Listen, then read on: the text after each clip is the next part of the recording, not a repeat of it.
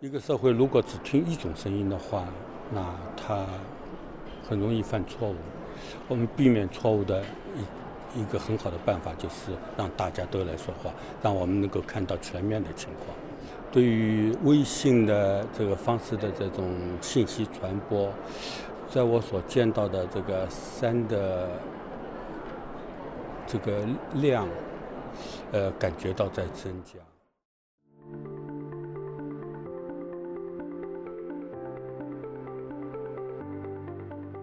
欢迎来到四零四档案馆，在这里，我们一起穿越中国数字高墙。但有关方面。一直缺乏劝和促谈的诚意和政治解决的决心。中方再次呼吁有关各方真正为人民着想，真正为推动和平尽力，想方设法。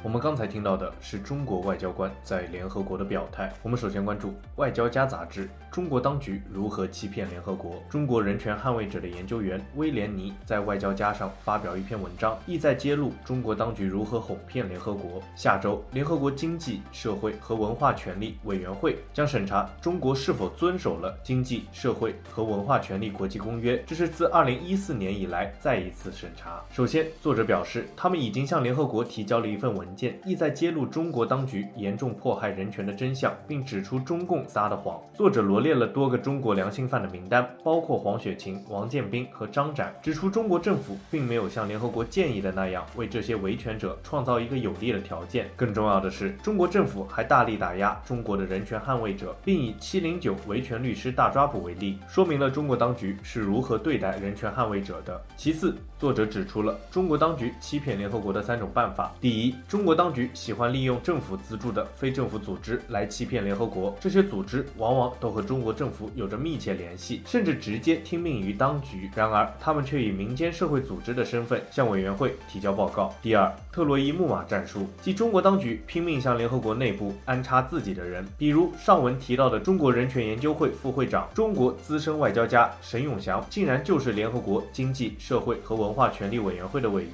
第三，阻止、恐吓和威胁报。复中国公民和联合国机构进行互动。作者指出，联合国秘书长每年都会汇编一份报告，有关于因试图与联合国系统接触而面临报复的人权捍卫者，其中来自中国的案例总有一长串。作者提醒联合国委员会应该坚定地认为，如果不承认民间社会组织和人权捍卫者在实现人权方面的重要作用，任何政府对人权的保护将是一纸空谈。联合国应该更加关注那些民间社会组织和个人，而不是听信。于中国政府的一面之词。中国要警惕的黑天鹅有两只，一是政治动荡，二是军事冲突。我们先来说政治，中国现在的治理模式依然是高度集权与高度管控。随着社会治理的日益复杂化与多元化，这个治理模式是否还能持续，有待被检验。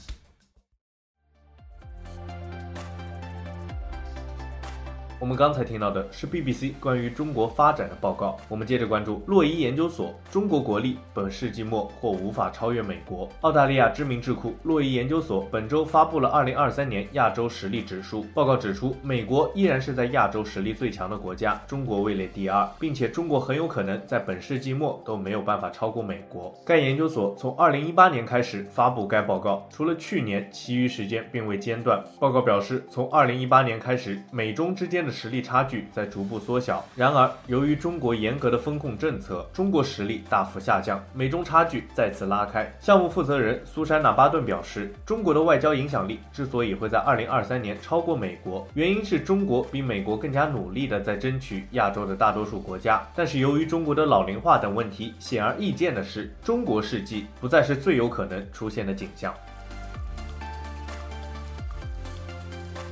我们最后关注联合国人权高专办对中国百万藏族儿童被迫入读寄宿学校接受同化教育感到震惊。作为独立专家的三位联合国人权特别报告员最近发表了一份新闻稿，指中国政府旨在通过寄宿学校系统在文化、宗教和语言上同化藏族人民的政策，影响了大约一百万名藏族儿童。他们认为，针对藏族儿童的寄宿学校似乎是一种强制同化政策。专家指出，中国当局关停了藏族聚集地的农村学校，取而代之乡镇和县城的普通话寄宿学校。这些寄宿学校往往远离学生的家庭，导致儿童和家人分离。然而，中国当局对藏族儿童的教育也以汉族内容为主，这导致他们不懂本民族的历史和文化。在语言方面，专家认为藏族儿童在逐渐丧失母语的能力，导致与长辈无法顺畅的交流，而最终他们的身份将被侵蚀和同化。专家表示，这些政策违背了禁止歧视的规定，也侵犯了西藏人民受教育的权利、